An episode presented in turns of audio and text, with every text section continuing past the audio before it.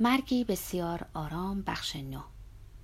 مامان دوستان زیادی نداشت. مادام که پدر زنده بود مامان مجالی برای خود نمایی نمیافت. ترجیبند من کاملا حق دارم که برا شفتمون می‌کرد. در واقع نشونه اعتماد به نفس پایینش بود چرا که رفتارهاش در این مواقع هیچ توجیهی نداشت. از اونجا که نمی‌تونست جلوی خودش رو بگیره گهگاه بدل بزنی شریر و سلیته می‌شد. گهگاه هم چنان خونسرد و خیشتندار می‌شد که سر به حقارت می‌زد. در مقابل پدر برای هیچ و پوچ قشقرق به پا می‌کرد ولی جرأت نداشت از او درخواست پول کنه. تا جایی که می‌تونست نه پولی خرج خود می‌کرد و نه خرج ما. آرام و نرم خوب با شب پرسه های پدر کنار میومد و حتی میگذاشت روزهای یک شنبه هم تنها بیرون بره. بعد از مرگ پدر وقتی تأمین مخارج زندگی مامان به عهده ما بچه ها افتاد دوباره همون ملاحظه کاری و وسواس سابق رو در پیش گرفت و نمی‌خواست بار خاطرمون باشه. حالا که محتاج ما شده بود راه دیگری برای ابراز احساساتش نداشت. حالا که در گذشته به بهانه مراقبت و مواظبت از ما رفتارش تند و مستبدانه بود. محبتش به ما عمیق و انحصار طلبانه بود. و درد و غمی که از تحمل رفتارهاش وجود ما رو فرا می گرفت پرده از تضادهای درونی مامان بر می داشت.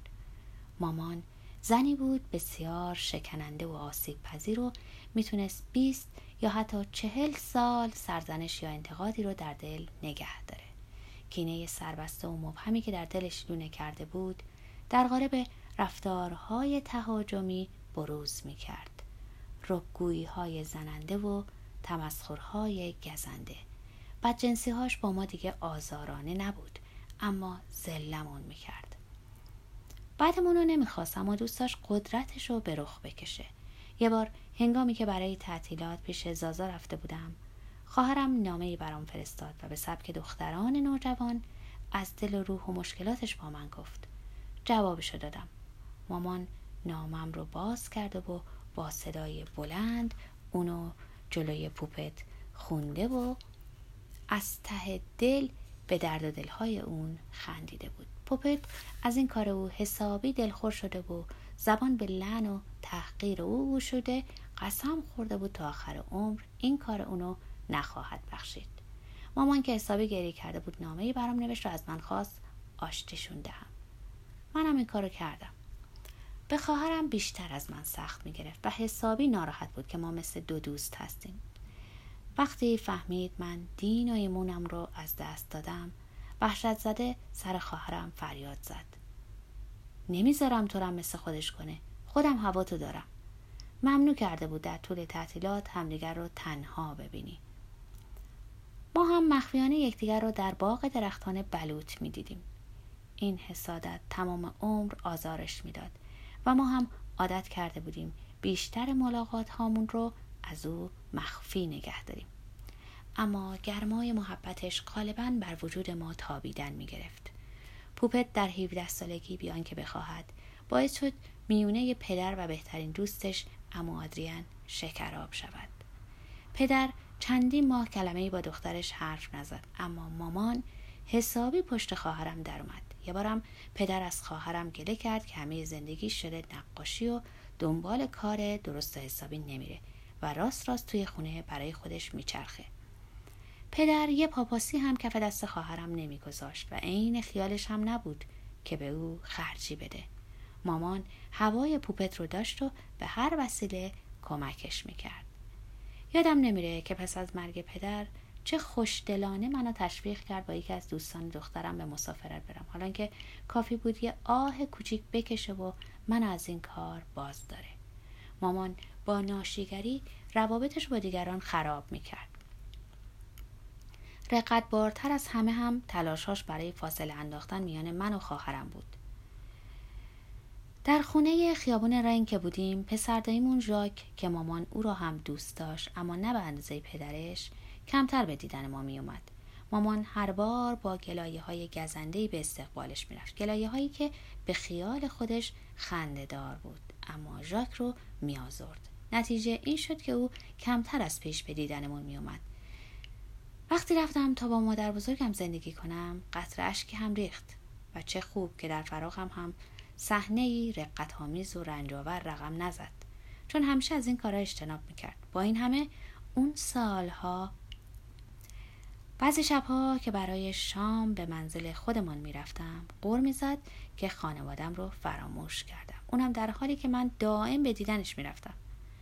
انقدر مغرور بود و به خودش سخت می‌گرفت که عبا داشت از کسی چیزی بخواد. گرچه بعدا گله می‌کرد که کسی به او توجهی نداره. نمی‌تونست مشکلاتش رو با کسی در میون بذاره. حتی با خودش در میان نمیگذاشت. به او یاد نداده بودند درونش رو به روشنی ببینه و خودش رو به درستی داوری کنه.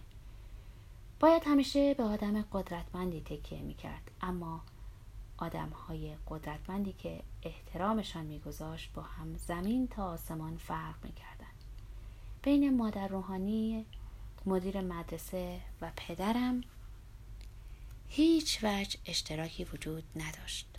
من در همون سالهای بلوغ این تضاد رو به چشم خود می دیدم. از همون سالهای کودکی اعتماد به نفسی داشتم که مادرم از آن بی بهره بود. راه اعتراض برای من باز بود و برای او بسته. او برعکس راه موافقت با عقاید همگان رو برگزیده بود و همیشه نظر آخرین کسی رو که با او حرف زده بود میپذیرفت. دائم کتاب می‌خوند و با وجود حافظه خوبش همه رو فراموش می‌کرد چون اگه به شناختی دقیق و عقیده ای ثابت می‌رسید دیگه نمی‌تونست دم بدم و بسته به موقعیت رنگ عوض کنه و تغییر عقیده بده. حتی پس از مرگ پدر هم این احتیاط رو کنار نگذاشت.